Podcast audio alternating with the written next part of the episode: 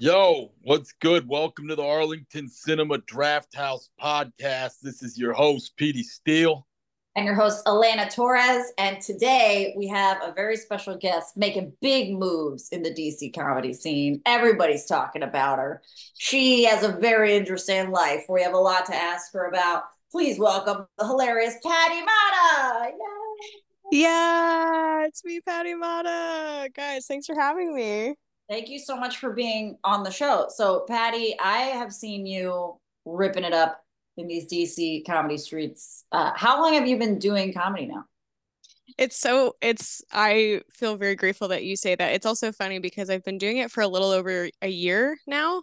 Mm-hmm. And the imposter syndrome just hits so hard when people say things like that. You're like, am I, or am I just failing? Um, no, but I've been doing it for a little over a year and it's been a blast, honestly. I love doing comedy.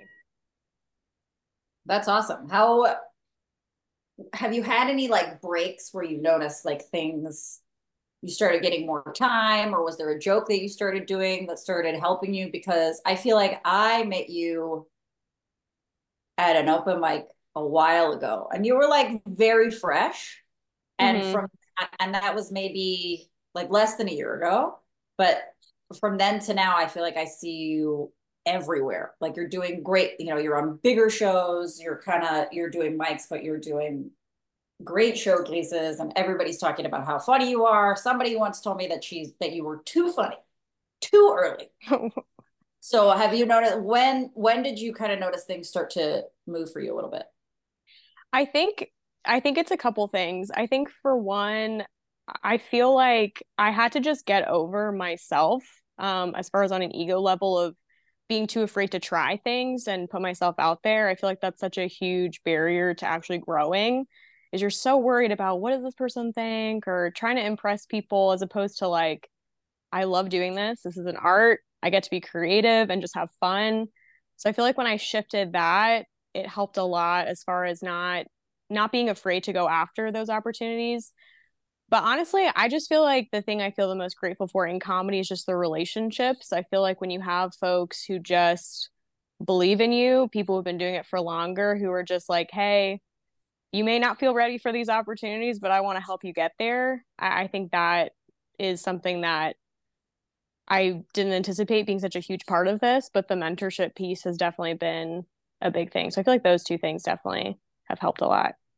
So different to when I started comedy. I don't know about you, Petey, but like this new generation of comics, I've noticed like the new people coming up, it's so nice. Yeah. Like, yeah. Who was it that brought, was it you or somebody who like brought flowers to somebody for the first time they got on, on the improv? I was like, that is a really different vibe. Right, wow. Right. And I started like really different vibe. That was not me. No, it was like, like, Petey, you're not as, you're not as in this, but like this new generation of comics, it's like really weird. They're like, it, it's like a very nice experience, your first year of comedy. Like, look how much gl- Patty's glowing time in her first year of comedy. I would like, you're like, like, I'm not threatening to throw myself off a building yet. Yeah. That, I mean, my, my first year of comedy was horrible with that yeah. type of, like from other comics specifically, like people yeah. were really mean, really mean. Yeah, was no, it, it was. It was rough when I got in it. I mean, it yeah. was like a gauntlet. Like even people that are mentors to me today kind of were hating on me. Randolph, told, Randolph told me, thought I was like kind of doing a put on. He didn't realize I was like authentically who I was until like a year and a half later. And funny enough, that named you, Patty, is like somebody who was doing great for someone new. And I was like, wow, like he doesn't typically give, you know, positive feedback that fast. She disappeared. I saw. Yeah. I was like, oh, there she goes back. Patty, you there? She's here. So much for new comics being nice. They just hang up on us. Oh, she's gone again. Hey. I'm so sorry. Am I just, I don't know why it keeps kicking me out, but um it's kicking you out? Yeah, it'll literally, like, it just ended. I just assumed that there, like, the call ended by accident, but I think it's fine now. It should be fine. I took my headphones out in case that that was, like, a contributing factor, but, um. All good. Um, I was like, I don't like what Petey's saying, so I'm just gonna. Yeah, that's what I was gonna say. We're talking about how nice new the new generation of comics are, and then you hung up on us. We're like, nice until you start talking. We're just like, you yeah. know what? I I have more important things to do. Um, did you start? Did you start comedy with friends, or did, were you just like by yourself and then you made friends? Okay, so this is what's so funny is I was working part time for a building where I was throwing events for the building. And I hired Brock Snyder as our um, vendor for a comedy show. And when we were not interviewing him, but we were just talking to him about, you know, the potential of him throwing this event, I told him, yeah, I've, you know, had an interest in comedy. He was like, you should perform at the show that we're doing at your apartment. I was like, absolutely not. I am not going to embarrass myself in front of people that I have to see every day in my building. Uh, but then I ended up, long story short, I lost a bet. And I take bets very seriously. If I make a bet and someone holds me to it, it's like a blood contract situation. So I ended up doing the show and then loved it. But it took me a few months to actually start doing shows. So I didn't know. Like, there's not really a blueprint for people who've never done comedy to know how to start. So I started with some bringer shows that Brock had introduced me to. And then from there, you know, met people. But yeah, Brock Snyder is the the guy who kind of got me into, into it, which is really funny. Origin That's story. So hilarious because it's sim- very similar to how I got started there. Oh, really? twenty- yeah. In twenty ten, there was this open mic called The Looking Glass up in Petworth. It was this bar. And it was the only Monday night mic. So all the big people in the scene would come. At that point in D C comedy, there wasn't even a single mic every night. When I like officially, officially started in twenty twelve, I opened up one on Fridays at the Dancing Crab and everybody flocked to me because it was like, holy fuck, there's a Friday night open mic. And I was like, wow, I'm doing something special, even though I thought this was like one oh one. But anyway, right. When- And this guy I knew who was a regular there, a friend of mine, said, hey, there's this open mic. I bet you would be funnier than eighty-five percent of the people there. And I said, oh, bullshit, because I know I'm funny like in the street and stuff, but I always thought in the street. Yeah, right. But in the sheet, you know, there you go. Um, I, I thought it was something completely different. And I realized doing it, there was a little more overlap than I thought because I killed. But like you, then I think I had that imposter syndrome. I thought it was a fluke. And then I did it nine more times in the next two weeks and every time killed except for like the last time. And then I was like, all right, I think I can do this, but I'm not going to commit right now because there will be some bombs and I don't want to deal with anything that I was finding a job. Sure. At, and then I stopped. And then after a year of doing social work, I was like, uh, I need to do something more in my evenings besides come home and like watch a movie and play pocket pool and go to bed. You know, this is just not, this ain't it. So then right. I stopped doing it again. And yeah. What a journey you have been on. What a journey we've all been on, honestly. It's true. To, to what, still what, be, to still be here. And you guys, Petey and Patty, both do social work in the day, which is so fun. Such right? A fun... Well, Petey, Petey kind of does. Petey doesn't really anymore, but dabbles in social work. So how is that? How's that going with with comedy?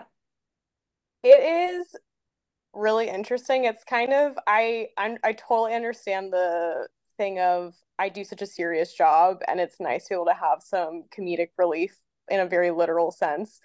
But I was thinking about it this morning where it's like, it's so funny how I talk to my clients and we're like, hey, how's your sobriety going? Or how's this going? And then I go in the evening and I'm like, hey, do you guys do crack? Like, it's just this really funny contrast thing. If you're talking to people about really serious, deep life issues, then you come on stage and then you're just being really silly or talking about, talking about these things as, as though it's not like a big deal. But I found like the balance to be really hard because I feel like comedy is one of those things where it can either give or take everything from you if you're not careful, um, even just on an take. Energy level.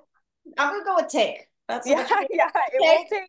Yeah, I'm gonna go with take on that. Yeah, yeah. It will just run you dry in every single way, and so it's just like even even with things like, I remember even six months ago, I was like, wow, a mic at ten p.m. that's totally fine.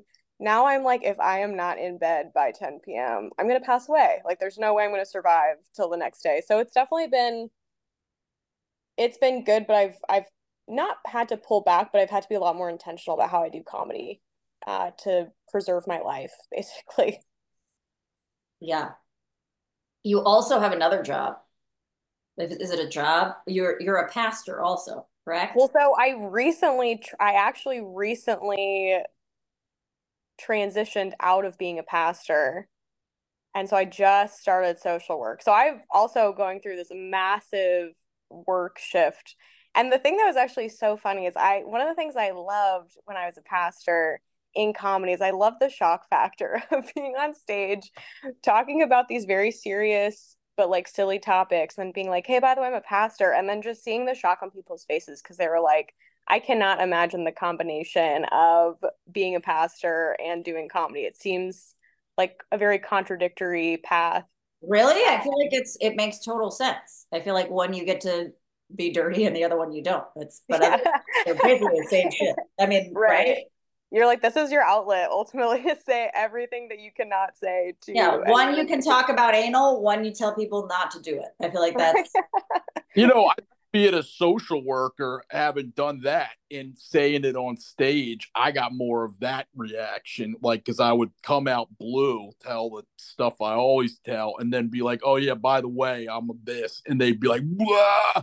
You know, right. And that reaction. Pastor, in some circumstances, like some of the churches I know in D C, I could see how it would make perfect sense. I know some like really comedic who also were dirty pastors sometimes that'll come out and say, like, I there's this black church I know that one of my buddies goes to, and the New Year's Eve sermon, the bishop comes out and he goes, the word this year is better. We got to do better this year. And then he goes, the hoes better stop home. That was like the first admonition to the, you know, the congregation. And it's like, well, all right. I mean, I guess, you know, you have your truth there, but um, yeah. What kind of pastor were you? What religion? Um, so it was non-denominational Christian church. Wow. Um, which I feel like when I say that, people have like definitely like a specific image in mind where it's like, like trendy, hands in the air type of church experience, which it, we were like a small little church. It was like kind of like family oriented, which I liked.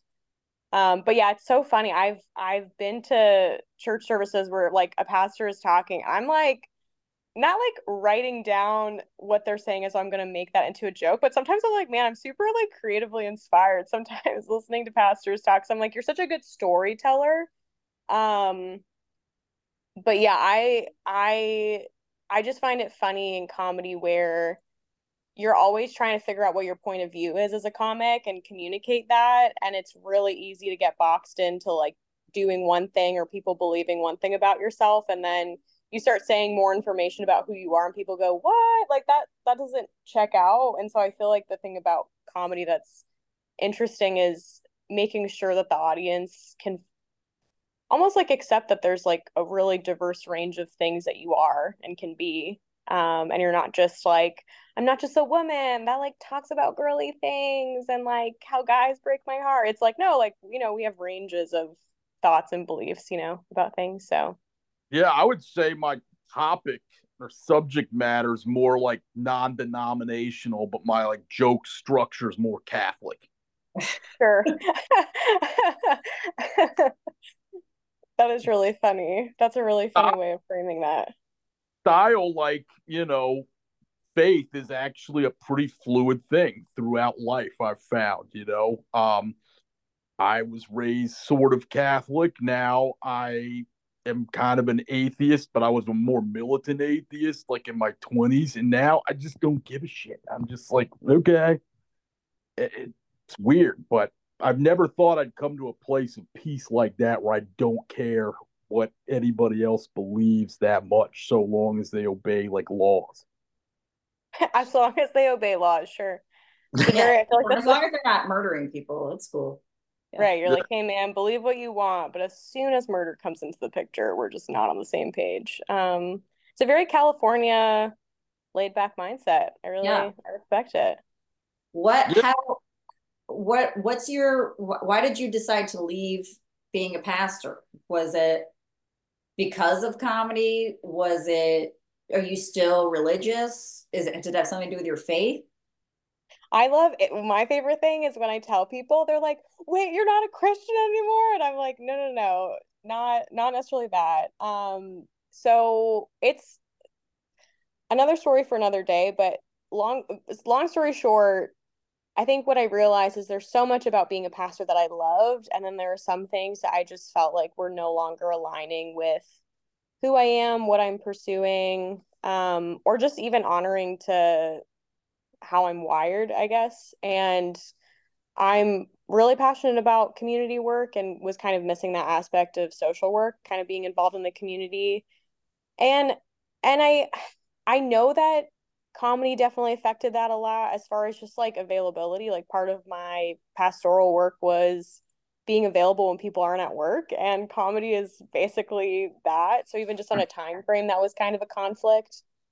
Um, and so I think comedy definitely has a role in, in playing into that. But, um, and, and the other thing too, is that I feel like just in general, being a pastor, I really loved it. I think right now I'm kind of rediscovering a more creative part of myself where I'm, I'm trying to pursue things to help unlock that as opposed to kind of like boxing me in. And, and so, which is why I love comedy. 'Cause I feel like comedy is just a space where you get to explore creative endeavors in a really cool way.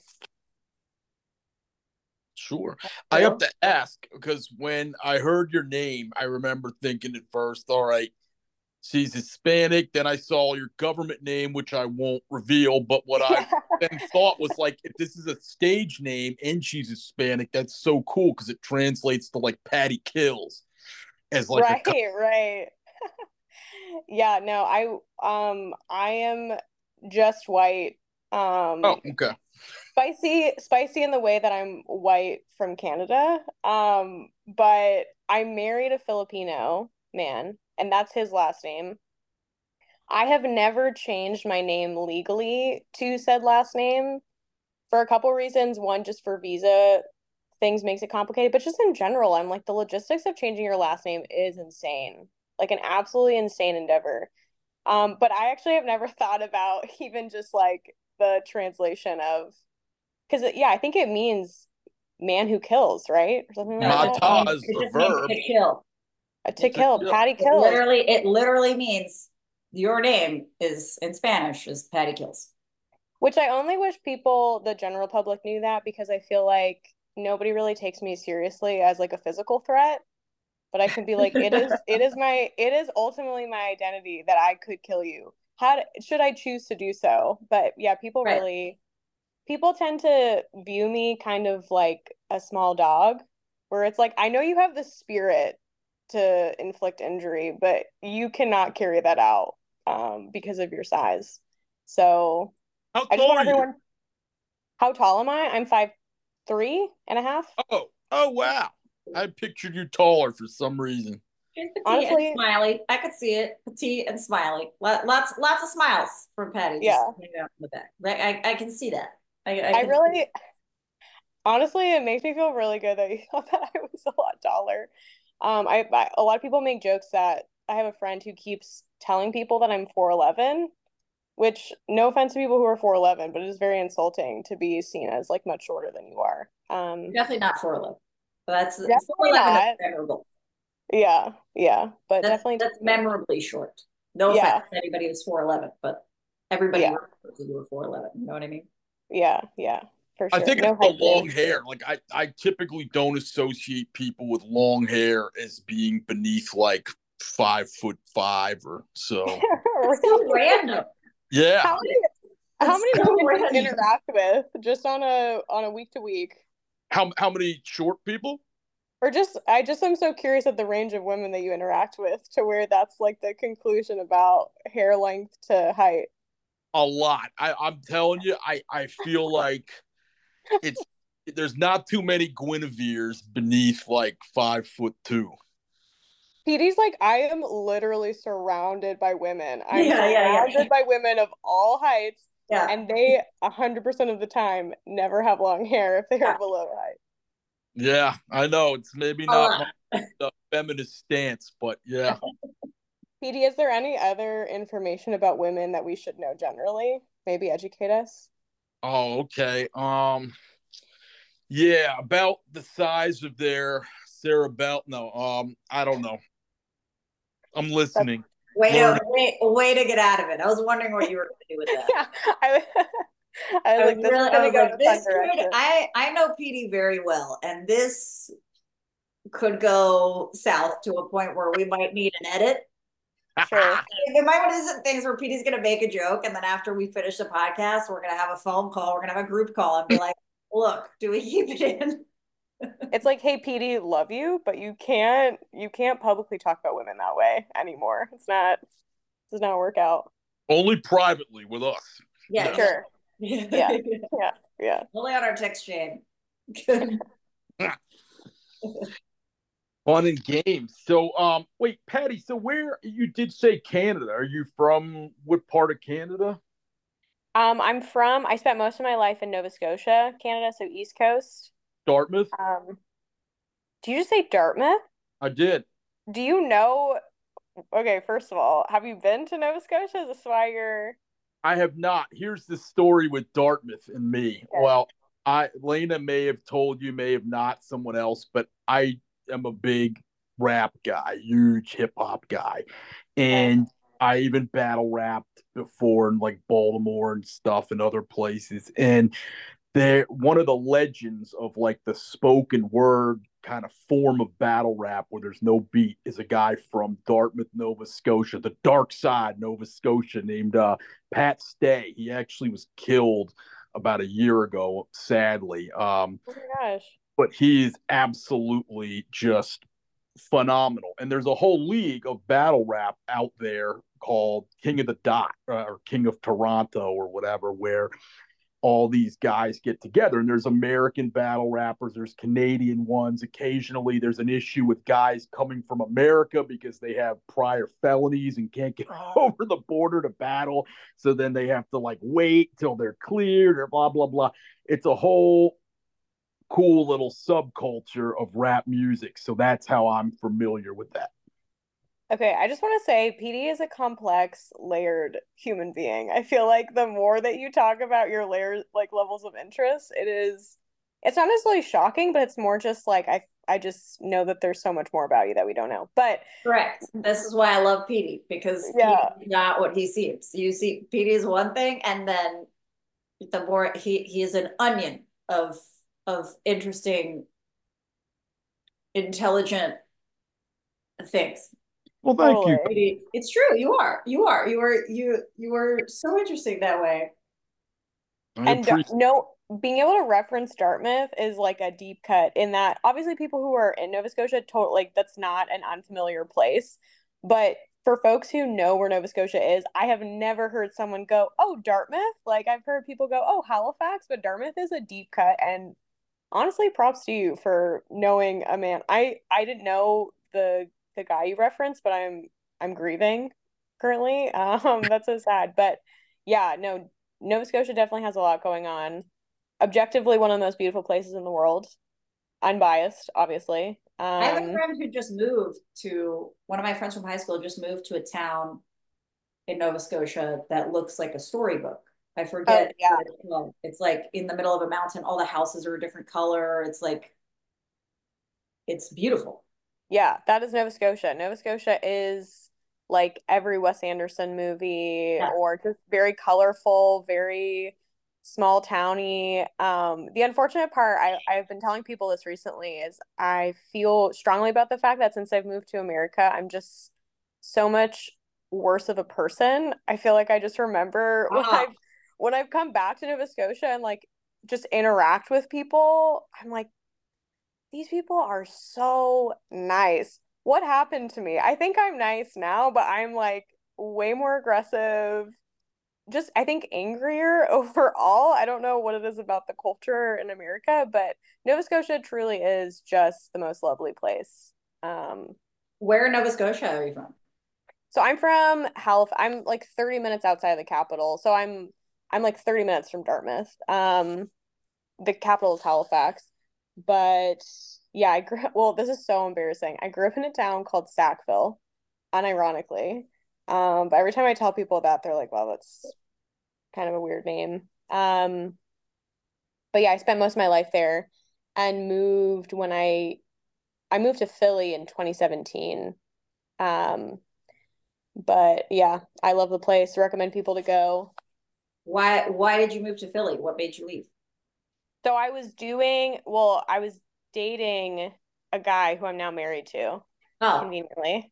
Yeah. Um, and I also was planning on doing my master's, and I don't know, like when you're young and you're like, I can just move to a totally different country without, not without thinking about it, but genuinely out of like, oh yeah, that's like such, now as a twenty-eight year old, if someone asked me to move to a different country, I'd be like, absolutely not. Unless my lifestyle is going up significantly higher, there's no way that I would just uproot and go. Um, but I'm grateful I have, because obviously I've loved living in the U S for many reasons, but.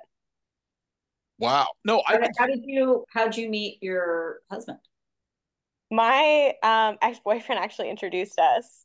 Um, which is so Great. funny. Yeah, yeah, which we always laugh at. Um, because I actually when my, my ex-boyfriend introduced us, the way he talked about my husband was I was like, are you in love with him? Like, do you do you want to be with him? Because the way he was describing him was like, he's just the best, he's the funniest, he's the nicest. And so I was just like, okay, I feel like you're intro- like I feel like eventually you're gonna come out and tell me like I actually want to be with him. Who was the but, him or me? Yeah, right. Yeah, yeah, yeah. So we always laugh at our origin story for that so reason. So he introduced. Were you dating the other guy when he introduced you? Yeah, we were both. We were both dating other people at the time, and so when we met, it's like, you know, sometimes when you meet people and you have like instant connection, and you're kind of like, all right, reel it back. First of all, you're in. Your ex-boyfriend is introducing you to someone that he wants you to like, but not in that way. Um, right.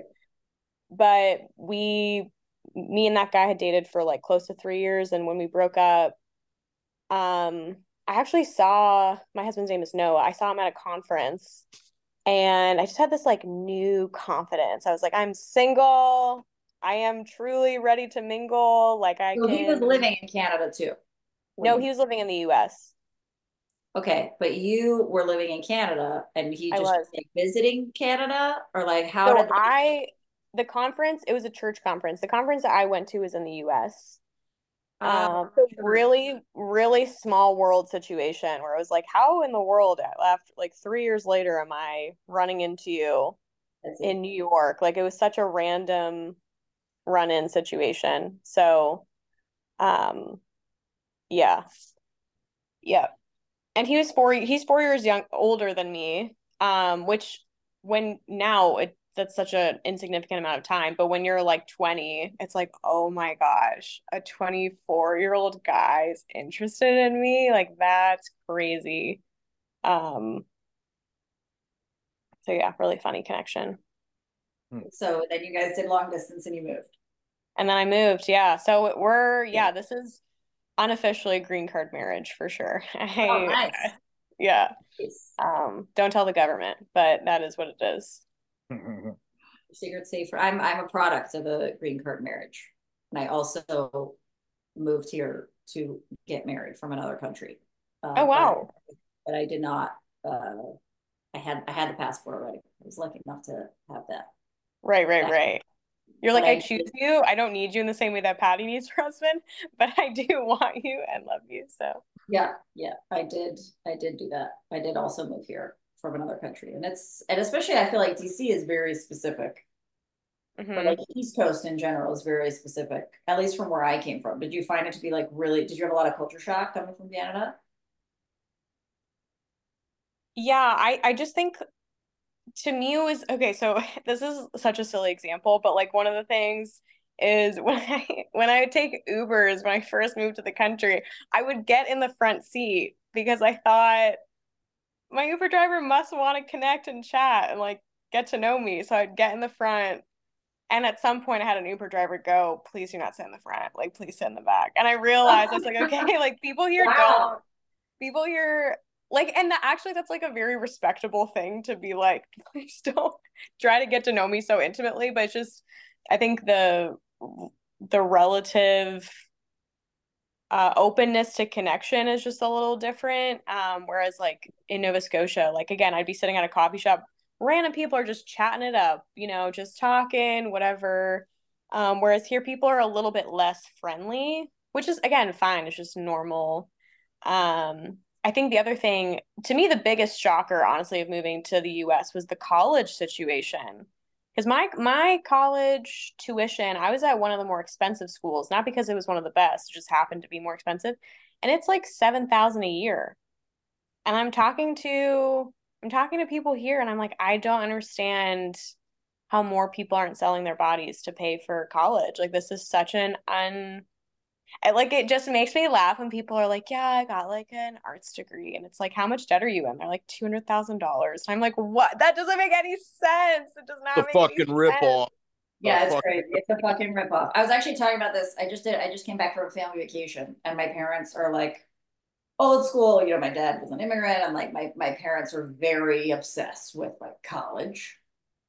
And I was talking to them, and I'm like, I don't see millennials having this, like, gotta get you into a great school because that's going to lead to this. Like, I feel like millennials and under, like, I'm a millennial now, I have kids, like, I don't value college the same way because right. I, because you don't, it doesn't necessarily guarantee you anything. Absolutely not. Later. Like, I, especially if you're getting an arts degree. I have a theater degree from one of the best schools in the country. No, I mean, not to brag, but like, it did do shit for me. Right. Yeah. No, it is. It I, so I got my master's to have job security. I was like, this is how you get job security. You have high level of education. My ma- I did my master's in Philly. I did an accelerated program, so it was just a year. And my I, my master's for a year here was more than my entire undergrad in Canada. And it was the most, and I tell people now, I'm like, if you're applying for jobs, you will be so heartbroken time after time. Guys, I applied for an entry-level job after getting my master's with the Girl Scouts and got denied and was like, this doesn't mean anything. I don't know why I've paid so much money so that people I don't even want a job with are rejecting me. This is too much. Um, so yeah, college now feels very, I feel like I need to get a PhD. And, and, but then if I get a PhD, people are like, oh, you're actually also overqualified. We can't pay you. Um, yeah. If you're going to get a PhD, you know, you better be a professor. Or who cares? Yeah. Yeah. It is unfortunate. It is. I think you're going to see, and you're seeing it now, a resurgence of like the trades, because I think for a long time, these big degrees got people to say, well, I don't have to actually like do physical labor and I can make like a decent living, but that just doesn't seem to be the case as much. So they hear, oh, hey, I don't have to take on debt. I can, you know, get in this steam fitter's apprenticeship and I'll bust my ass for three years and go to class after spending like four a.m. to one p.m., you know, fixing pipes or something underneath a government edifice, but I'll have that trade and make like one hundred fifty thousand dollars a year in the next like five or six years. So, hey, you know, we're all going to get fucked either way. So it's kind of returning back to blue collarman shit. Yeah, totally. America. Yeah. And it's funny because I so, I so respect Gen Z for being creative with what jobs look like, but it, it drives me crazy when I see TikToks or things on Instagram where people are like, do you want to make five figures every month? It's as simple as blah, blah, blah. And I'm like, I don't understand the economy. I just don't understand the economy, how people are struggling to find real jobs, but somehow via the internet, people are making millions for just posting things. Or like, I, I just am like, I don't, I would love to make a living wage. Well, preferably, actually, number one, I'd love to be independently wealthy and never have to work in my life. That'll never happen. So then the second one is just like, just work a living wage job that I can afford to do fun things every so often. Um, but yeah, this economy, guys. Yeah. Great. Yeah. Yeah, being independently wealthy is how you can make five figures a month. Yeah. Yeah, that's good. That's good advice. Yeah. Petey also has a lot of great financial advice. No joke. That's true. Take it oh my from gosh. A... That's true. One of the one, one of the many things, right? Many talents of Petey. Not kidding. Want to make a billion like, dollars? Just invest a billion. Yeah. That's good. That's good. So, Patty, what do you have coming up? What are your goals for the rest of the year? So, I think my goals are, um, I, I realize it's so, one of the things that even what you were talking about as far as even just comparing generations of being in comedy, I feel like what I've observed from our, my cohort, I guess, is there's so much pressure to, like there's, there's a hustle that sometimes feels disproportionate to our level, meaning like, okay, I've been doing comedy for like a little over a year. This like sense of, I think in my mind about like a few months ago, even my goal was, okay, there are certain rooms that I want to get in by the time this time rolls around, which is such a hard goal because first of all, it's not my control. Like I can do things, but ultimately I'm not the one doing the bookings. Um, and then I think when you do that, it's so easy to get lost in what the actual goal, goal of comedy is, which is to be funny and to work on being funny. Yeah. So I feel like right now I'm trying to be a lot more intentional with writing. Um, I'm trying to be a lot more intentional with creative goals, like writing sketches, writing scripts, like just trying to stretch myself to just really working on the actual craft and not just the the appearance of doing well in comedy. Um, so I'm trying to do things a little bit more discreetly, I guess, on that level of just trying to get better um, and and working with people that are going to help me get better. But um, I mean, I, I think the other thing is I never thought, I don't know, every six months, my goals as far as what I'm hoping on a long-term level comedy will be, but I don't think I ever thought, hmm, I really would love to get paid. But I'm like, no, I really want to like, like I really want to be a working comic in a way where we know what I'm doing is not just for funsies, but I'm, I'm making money doing it. I'm having fun. I'm, I'm getting better. Um, I want to continue to get better at hosting. Um, that's why I've loved working with the Drafthouse. I feel like the Drafthouse has been such a space where I've like loved just having space to perform in, in front of bigger crowds um, and get better at hosting. So I feel like mainly, honestly, is I'm like just trying to quietly get funnier. Um, that is my my focus right now. That's a that's a great goal, and it's interesting you talk about the pressure. I think one of the unfortunate things with starting comedy, and you'll see this, is that you have to kind of start so invested. You just have to. You have to do yeah. so much comedy in the beginning, and you have to go so in so hard. Yeah. Then, then you kind of come out and you're like, wait, do I even like this? Yeah. It, it happens like a few years later. You're like, is this for me? I'm not even sure. I've been doing this yeah. so much. And then you kind of, you spend so much time kind of like racing after the stage time. Yeah. That you forget, like, wait, I'm not sure. And then you hit a point where you have a lot of it. Maybe I'm just being myself. And you're just, and you're like, I'm not, I didn't really think this through, but here we are. Totally. Yeah. You know? Yeah, no, I mean, I, as, as somebody who hasn't really done it so much in the last, since the pandemic, I could count maybe like ten times live since that happened. I just kind of am like, I'm happy in a lot of ways, more so than I've ever been. But on the other hand, I'm like, wow, that was a big sunken cost in a way. Every now and then it kind of crosses my mind, like I should be out there. I could have done other things, but that time is past.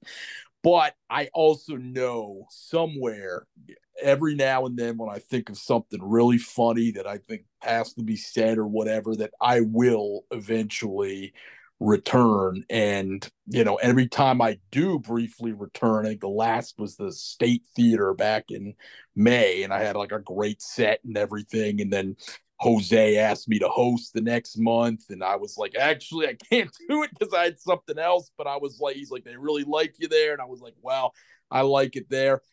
Eventually I will reemerge, but it's just going to be a different thing. Also, being forty-two, you just get older, you get more tired. You talked earlier about going to bed at like ten. I'm like, yeah, yeah. fuck this. Like eleven thirty open mics. I, I don't see it.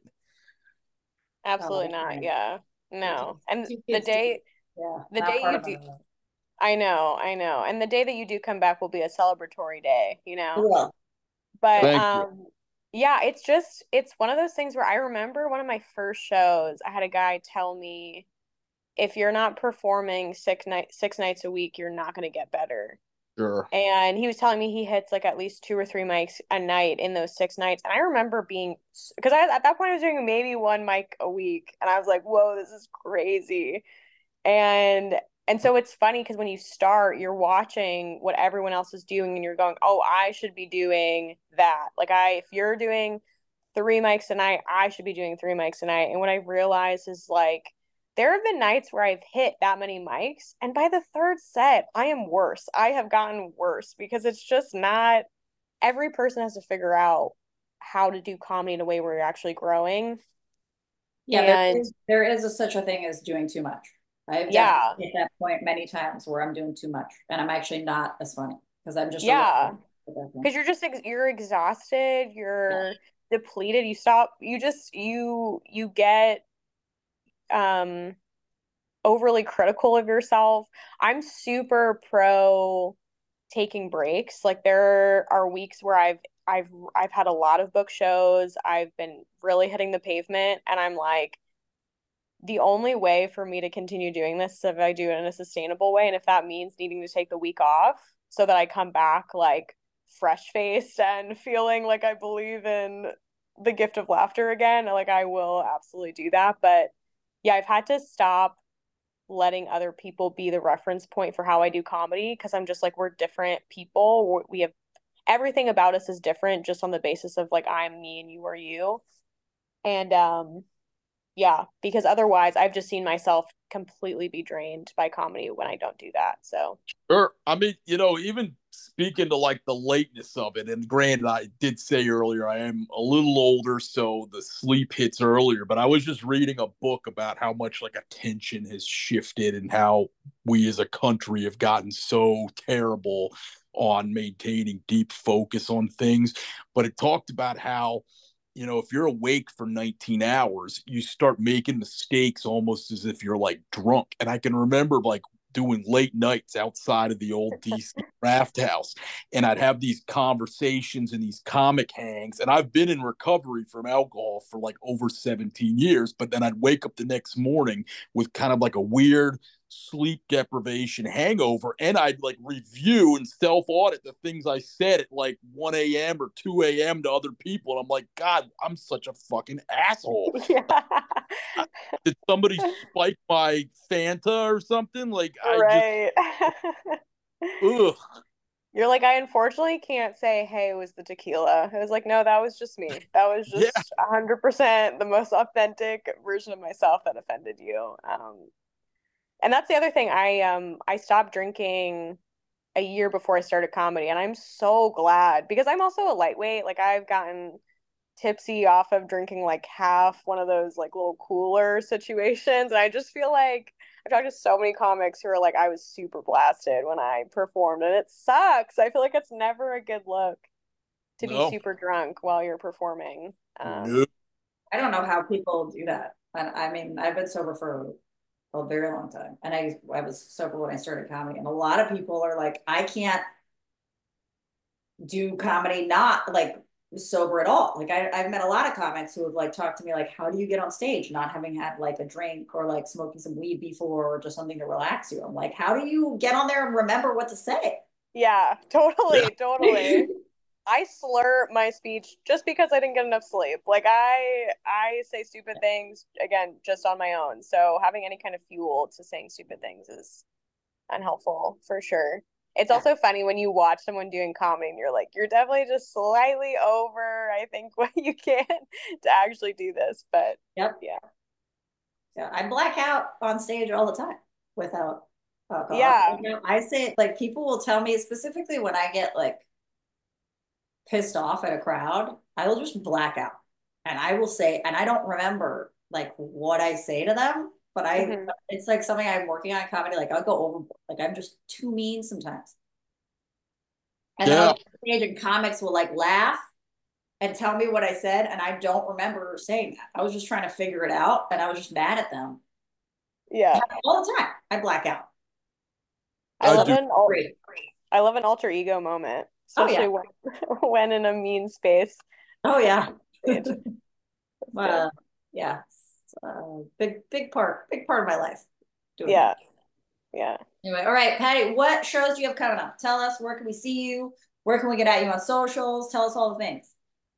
Okay. Well, I, um, I'm going to be, I, one of the places I've loved being at regularly is Room eight oh eight. That's been like my favorite room. Honestly, um, I one hundred percent recommend whether I'm there or not. It's just a great space.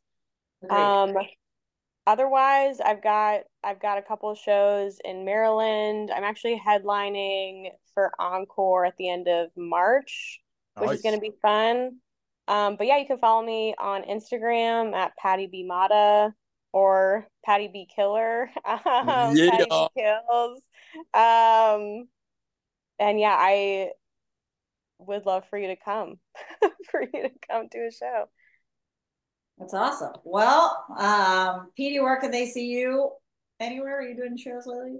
Yo, if you want to follow me, Steelborn D C on Instagram. I'm not really doing the Facebook so much. Just request me, and if I know you're someone in the thing, I'll honor it. Um shows, I don't have any. You'll see me at baseball card shows if any of you are in the hobby. I'm slanging and banging slabs, so uh you know, but I'll be back on this podcast talking shit, so if you enjoyed it, come back, go see Elena and Patty's shows. There you go. Okay, okay, wait, but really quickly though, Petey, where can we see you rap? I feel like that's what everybody listening is ultimately wanting answers for.